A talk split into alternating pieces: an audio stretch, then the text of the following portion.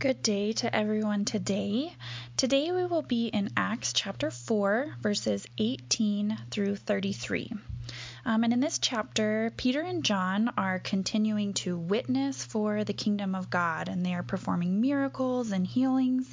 Um, and like in Jesus' life, the Sadducees and priests are again following them down and trying to stop this spread of the kingdom of God. And they hear that Peter and John are speaking and healing in the name of Jesus Christ, and they are they continue to be incredibly against this and have their conviction that they need to shut this down and stop this.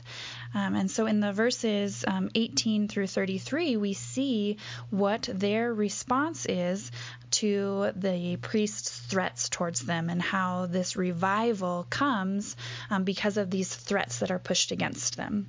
So the Sadducees arrest them and bring them in and question them, and they press them to stop speaking to anyone in the name of Jesus. Um, and they threaten them and they try to push them back into a corner to say, okay, we have this amount of power. Stop speaking in the name of Jesus Christ.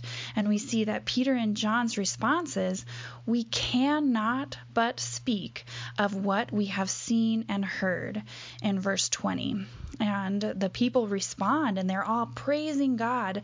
And so these Sadducees and priests don't know what to do except release Peter and John. And so they continue back um, towards other believers. And so Peter and John then report on what has happened and they continue to speak boldly and then pray for boldness for themselves and for all of the people that are with them. And so, from this response of um, trying to shut down the kingdom of God, comes even more prayer and boldness and speaking in the name of the kingdom of God. And so we see that from verses 23 down to 33 that the early church and the friends of Peter and John are now crying out to God and praising God and then praying for continued boldness. We see that specifically in verse 29. And it says, And now, Lord, look upon their threats and grant to your servants to continue to speak your word with all boldness, while you stretch out your hand to heal, and signs and wonders are performed through the name of your holy servant Jesus. And when they had prayed, the place in which they were gathered together was shaken, and they were all filled with the Holy Spirit, and continue to speak the word of God with boldness. So we see this response or this initial threat that has come upon them. And their response is to first come to God, to praise God, and then to pray for what they are needing in that time. And that's continued boldness. And everything is affected. They are gathered together, and the place where they are gathered is shaken. And so even their environment around them has a response from this. And them together are then filled with the Holy Spirit. And then they go out and continue to speak the word of God with boldness.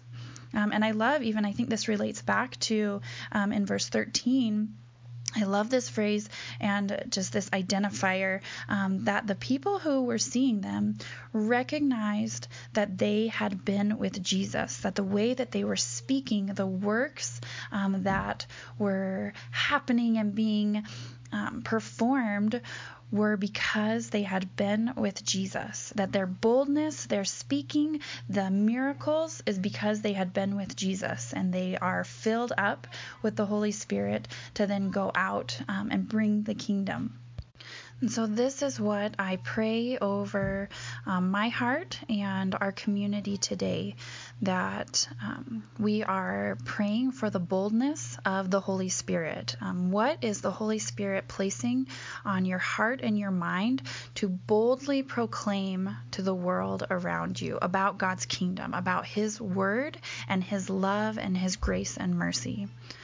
And Father God, I just pray that we are a people who go out boldly, even against threat and worry or um, fear of harm, um, Father God, but that we live into um, your Holy Spirit's boldness and. Uh, confidence and spread um, your love and grace to the world around us. Amen.